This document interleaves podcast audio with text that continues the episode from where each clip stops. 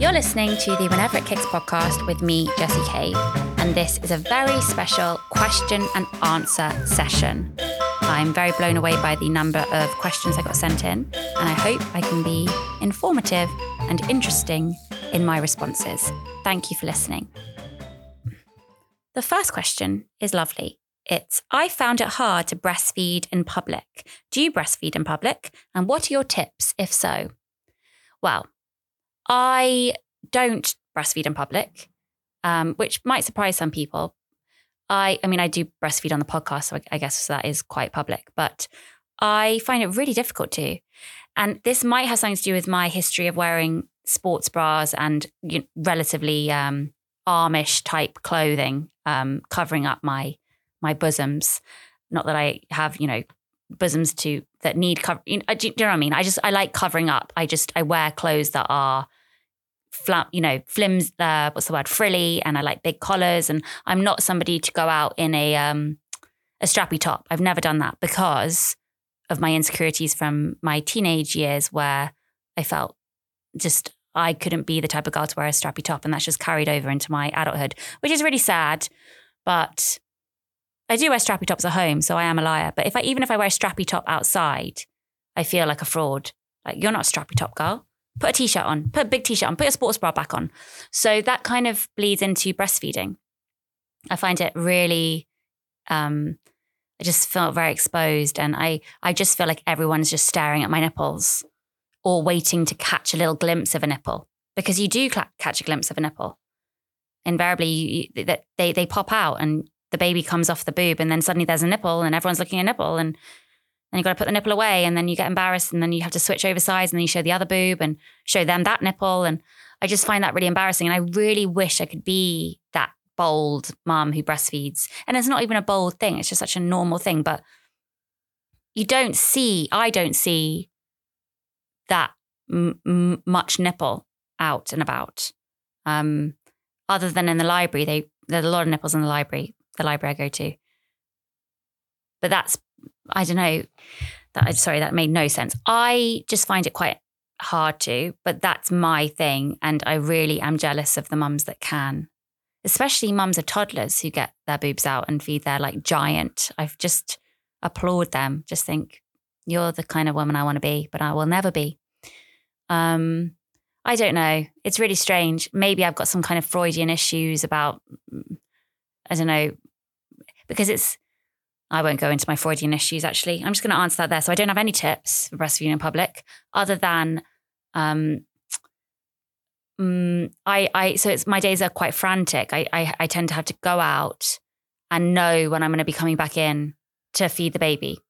And if it gets to up to 3 hours where I've worn the baby in the baby carrier, I get very uptight and very high pitched and we have to go home now we have to go home now because i just i just prefer sitting in my same place that I sit in the to feed the baby in, and that's my place to feed the baby in. I just I like that routine, and I think with each child, I've learned that routine for me is crucial. So, no tips, sorry, but that was a lovely question. Next question, I can hear the baby crying downstairs already. Two minutes in, brilliant. Um, My question for you is Have you ever found it helpful slash necessary to have a group of mum friends, or does it just create too much pressure, stress, and kid comparison?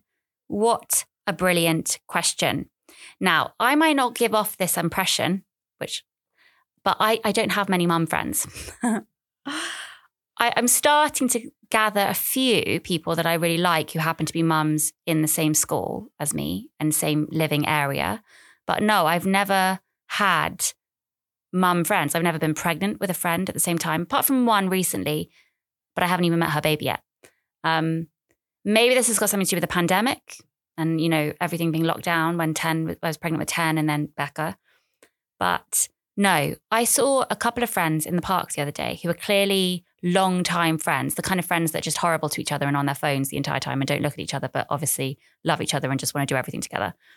Um, and their two kids were the same age. And I just saw their interactions with the kids and they just left their kids to it really. And the kids obviously were like siblings because they spent so much time together. And I thought about what it must be like to have a friend who's got exactly the same age baby, so same development type uh, speed. They're, they're they're walking at the same time. They're crawling at the same time. They're you know because if you if you've got a friend who's got a baby who's even six months older than your baby when it before they're two, it's a big deal.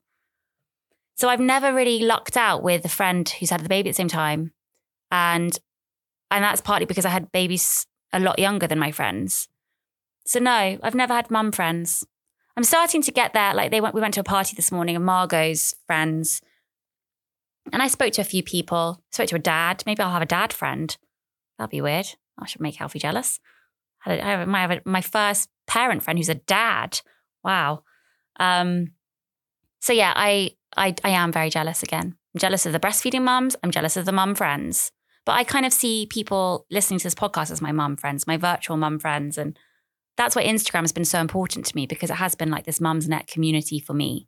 And I don't go on Mumsnet. Right. Thank you for that question. Next question. I'm 25 and I, am starting to think about kids. I've been with my boyfriend for six years and we've lived together for five. Wow. You and Alfie have such great chemistry bantering together. Oh, thank you. I'm thrilled to think that I can banter. Sorry, I just kicked the table. It's obvious that you're both nuts about each other. Kind of. Me and my boyfriend bicker a lot about nothing in particular, and I'm worried about doing this in front of kids. Have you had times when you want to scream at each other and can't because of little people? What a what a, another great question. This is a really this is a hot topic because there's so many different theories about whether you should show your real selves to your kids. Obviously, you sh- you know you. I don't want to swear in front of them particularly. I don't want to shout and be horrible and show my kind of neurotic WhatsApping personality in in front of them too much. But Donnie's almost eight, Margot's almost six, and they've seen a lot in their lives. Um, not to get too dark, but um, you know, my brother dying was obviously uh, hell for them, even if they didn't realize. Um, because I think that during that time, they would have just sensed stuff going on and um, and then we broke up before that, me and Alfie. And Alfie maintains they don't remember that because they were too young. But I I speak to them sometimes about it because I think it's good to make them aware that me and Alfie being together is an, is a choice. We're not married because they do joke a lot about oh, mommy and daddy are going to get married, and we say quite firmly like we're not we're not married. Um, and that's for so many reasons. But um, we don't say firmly. We joke. Are like, well, actually, we're not married, but um, we we don't just let it slide that they think we're married because I think it's important for them to know that we we're not, and we're we're each day we make the choice to stay together. Um, and that's not to say we're not completely in love and adore each other and um yeah we're nuts about each other but we definitely fight and we definitely have to control ourselves around them. And Alfie says that his shouting voice isn't his shouting voice. And I say that my shouting voice isn't my shouting voice. But so I think the kids can tell when we're trying not to shout, but we're using our not shouting voices, if you know what I mean. Um, so we, we we've got a lot better as they've got older of saying we're not doing this now or we'll do this later. And to be honest, I found lately whenever we have had a fight that's kind of springing up, we I feel a fight brewing, um, it's it's really useful to have the kids around because you just can't explode. So I find they're actually quite good for tempering things out. Um, but and then somebody else said to me uh, years ago when I said I'm worried that I'm crying too much in front of them. This was obviously after Ben, and um, somebody said to me, don't be stupid. They need to see humans. They need to see how humans operate as adults because that's what they will become.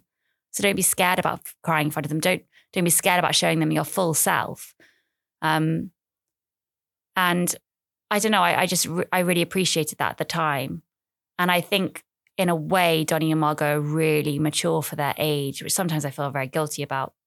But I'm I do show my full self with them a lot. Um, and I don't know if I will do the same for Ten and Becca, to be honest. But that's because I've grown up with Donnie and Margot in a way, and I've learned so much about parenting through them. And that was partly the appeal of having more children because I wanted to kind of, I don't know, tweak the way I do things and maybe get it right one day. Maybe never get it right, but we'll see. Thank you for that question. I have really enjoyed listening to the podcast as my baby is eight weeks and was induced and born very small. So it was reassuring to hear your story. My question is about names. How do you choose them? Do you feel they suited your kids right away, etc.? Lovely question. I'm glad that you had a small baby too. I'm glad that you were induced. Um, I'm sorry if it was hell. Oxytocin is hell. Anyway, um, my mum actually was talking about this this morning because Donnie and Margot have their, you know, question games. Whenever we walk anywhere, they just ask a million questions, and it's actually really annoying, but very, very sweet. Um, I'm hoping Donnie stops asking the questions about animals and what's your favorite land animal and what's your favorite type of boat and what's your favorite. Like, it's very sweet, but I'm I don't have much material left. Um, anyway, their new question this morning was, "What's my what's your favorite name?" And I wanted to say, I don't like any names. I really, I really struggled with naming them. Um, really, really didn't. Uh, it was. It's a really difficult decision because it's obviously going to be with them for their entire life, and it does alter how they're treated and how they view themselves. And I don't know. I. It's a really, really big thing. Um, and genuinely, I don't like many names. I don't even like my name. I do like their names, obviously, because we name them those things, but I don't know. I think it was sometimes easier for humans just to be called, you know, A, B, C, one, two. I it just because it adds so much to their to how they're viewed. Like if you're called Roxy, you're going to be seen differently to if you're called Mary. Um so yeah, I've tried to give them each a name that has one of the two. So Donnie Hunter, so a sweet name and then a bold name, and then Margot Mary. So a, a, a, an elegant name and a sweet name. And 10, 10 has too many names um, because we had a, a big fight and um, it was just a roller coaster naming him, actually. I don't know if I've talked about that in another podcast. I probably have. But his middle name is Benjamin after my brother. And um, I wanted to call him Bam I did talk about this one podcast. I won't go into it now. But he has he has a few middle names. And now now Becca has a few middle names too because Alfie was in Australia. So to register him, I had to do it on my own because we're not married. And I I had a I had a fun time giving him some fun temporary names. I won't go into them now. Um, I do feel like they suit them right away, their names. And it's hard because in a way I wish I could change their names. um, to kind of get lead them in a different direction, maybe. So I don't know. It's really difficult. My mum always said, "Oh no, Donny, a Donny can't be a prime minister." And I was like, "I don't want Donny to be a prime minister. Anyway, he's going to be a stand-up comedian, or or he's going to be, you know, a, a busker. He's not going to be a prime minister." Um, so I don't know. You have to think about their futures, and um, it's a really difficult thing to do. Name your kids. And it's it's isn't that awful that I don't like any names? It is awful. Question for the pod. Were you afraid of giving birth the first time? And has the fear subsided since? Well, I wasn't afraid giving birth first time because I didn't know what was going to happen. And then because I had a strange induction and then I had the epidural, again, not not realizing that I didn't have to have an epidural, I just was very unaware of the whole process and just did what I was told, and I really regret that. But I did have the epidural, and the pain wasn't massive at all because you, you couldn't feel anything. And then the actual pushing was only eight minutes. So it wasn't it wasn't as bad as it as I th- I knew it could be. Uh, oh no, as I didn't know it could be. Um, so I think that was a major factor in me getting pregnant with Margot so quickly because I didn't think it was that bad. And then when I went into the decision to have her naturally, um, again, didn't realize, oh, it's going to be quite painful. Obviously, I knew it was going to be painful, but I didn't think it would be that painful, if that makes any sense. So, yeah, that's my that's my take. I the fear was bad for 10, but it was such a quick process again. He came out within 40 minutes and it it the trauma really was the after bit. Um, so I, because I had a, taste of that pain with the oxytocin, I was absolutely terrified with Becca. And I talked about this a lot. Um, I was really scared. I did not want the oxytocin. And it was almost kind of written in my stars that I was going to have oxytocin. every single step of the induction, I was like, I really don't want to have an ox- oxytocin. I really don't want to, really don't want you to break my waters. I really I don't. Each step, it was, it was just, it was the oxytocin was coming. Right. Next question. My question for whenever it kicks is what do you think the pros and cons of having kids young? And would you recommend it or do you wish you were starting now? So, what are the pros and cons of having kids young? And would you recommend it? Or do you wish you were starting now? I don't wish I was starting now because um, the pregnancy with, with Becca was definitely harder than my pregnancy with Donnie. So, pregnancy at 26 as opposed to 34, very different. Very different. So, I just, I think it's a little bit easier younger, if I'm honest. I mean, that can change. I guess if you're fitter in your 30s than you are in your 20s, the pregnancy might be old, um, easier. But uh, for me, it was just a harder pregnancy. And even though I'm struggling at the moment with my identity and feeling a little bit lost in my career in a way, I I know I've got time. And the time I've put into them in the last eight years, um, like because I am extremely hands on. I don't like being apart from them at all.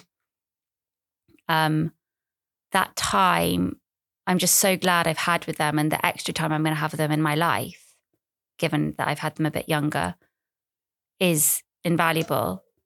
And yeah, I could have done more in my career. I could have done a lot more. I could have written those books. I could have got those TV series made. I could have done those acting jobs. I could have started a podcast way sooner um, I can do those things. I mean, obviously, I'm going to be older, and the industry might say, uh, "Excuse me, go away. You're too old." But I don't think that will happen. So I'm positive that I can make up for that lost time in my career in my late 30s and 40s. And I'm really grateful that I started young. Having said that, I haven't gone to many parties. Very few parties. I haven't drunk that much alcohol. Very few cocktails haven't gone traveling, been to very few places. So, pros and cons. If you like parties, if you like cocktails, and if you like traveling, don't have the babies young. That's my advice. Next. I love your podcast so much. Star emoticon. Good star emoticon. I like that one. I've been listening to it since the beginning and I've recently found out I'm pregnant with my first child. It's still very early days. Seven weeks. I'm keeping it quiet until the first stand. But my question is do you have any advice for a first time mum? That's very, very sweet. I'm very much congratulations to you. Seven weeks is early, but you have that connection already, I think. Um, and it's a long road ahead, but you just have to try and enjoy each step. And it's hard. The first 12 weeks are hard. It feels like every day is just counting counting down the days till the first scan and you just know that there's a baby there and that its heart is beating and you, you everything looks like it's going to go okay. Um, and I think the fear of it not being okay and, you know, not being able to tell people until 12 weeks is just bullshit. I think you need to be open with people about, I'm, I'm pregnant and I'm really hoping that it's going to be great and I'm going to be happy and enjoy this moment and enjoy seven weeks and I'm going to enjoy eight weeks and I'm going to enjoy nine weeks. And rather than kind of count the days down, if that makes sense. I really wish I'd done that more. And I did try to do it with Becca, I think. But rather than think, oh, I'm not going to enjoy this until I'm 12 weeks, let yourself enjoy it. And if something does go wrong, then you can, you know, you can deal with it that deal with it then. Um, but I think going going forward in the pregnancy with hope and having that kind of belief that your child is growing within you and looking forward to meeting them. The other advice I'd get is to drink some co- no can't drink cocktails. Go traveling and um, while you can, and stay in some fancy hotels while you can and see your friends while you can and do all of that stuff because it does change forever once you've had the baby. Not not that to say that that's bad, but it does change. Love the pod. I'm pregnant for the first time. Seven weeks. Oh, another seven weeks. Um, trying to be excited but can't help feeling anxious. Oh right, I just I just answered that question. I'm sorry. Any questions on how to get through? Any advice on how to get through the first trimester? eat a lot of bread and watch a lot of reality TV. I found that helpful. Bread was the only thing that stopped my nausea. Um, I've loved listening to the podcast. I want to ask if 10 or any of your other children have been to nursery As the owner of a very small creative business and working freelance, I send my two year old one day a week and try and work around him for the rest of the week. Mayhem. Just wondered if you do the same. So, as you might hear, I don't have a nursery. My home is my nursery. Um, they did go to nursery. Donny, Donny and Margot did go from the age of about two, two and a bit. But then I found that I found it. I found the guilt of them going to nursery and the the pet. It was so expensive. I I kind of took them out a lot and I put them back in a lot.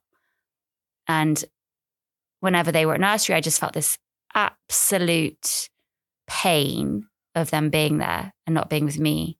But then I also had this desperation to work. So this time round with these two, Ten and Becca, I'm going to try and not be so. Um, I'm trying to be a little bit more relaxed about them being around me and me trying to claw whatever bits of work in I can.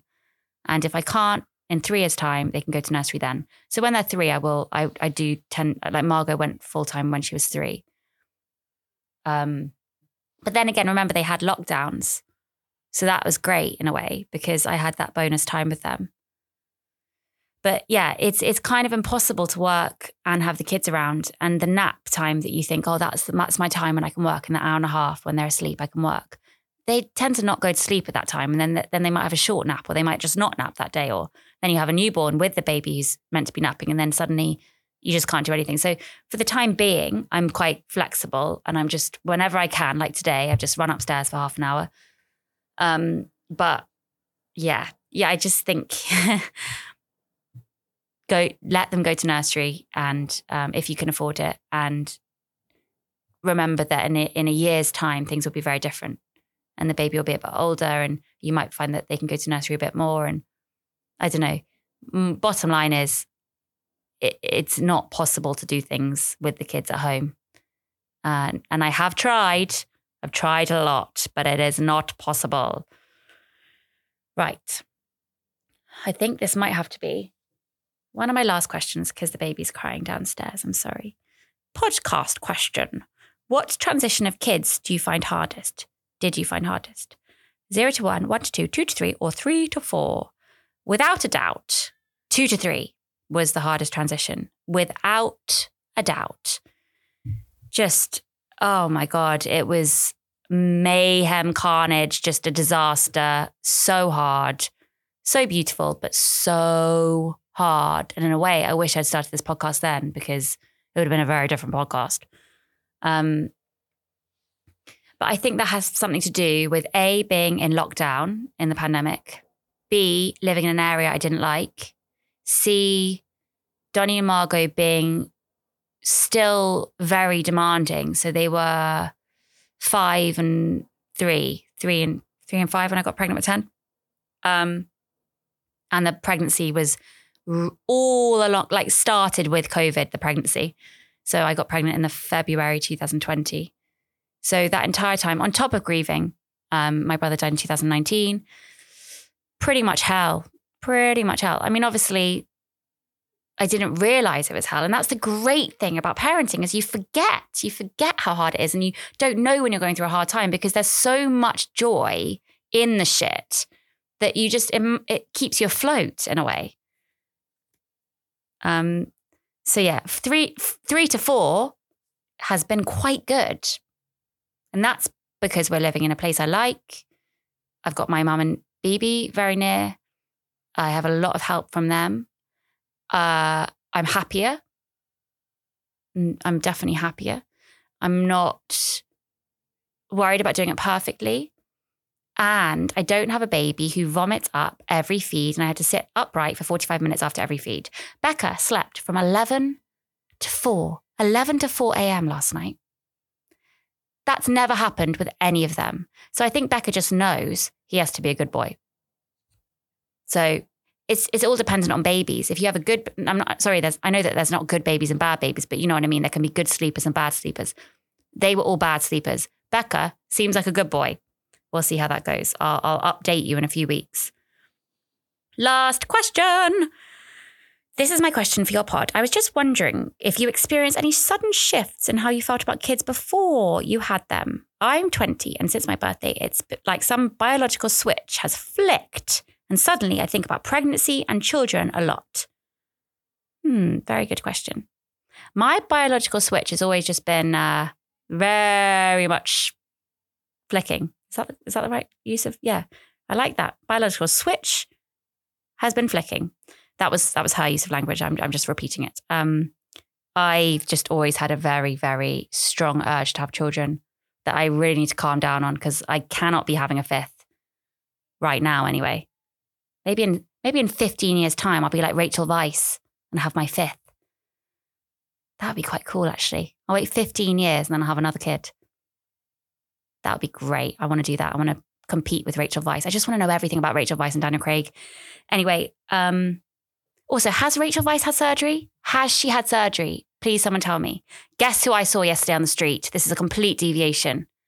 I saw Keira Knightley and her husband. She had a large tote bag and a bob, and she looked very relaxed.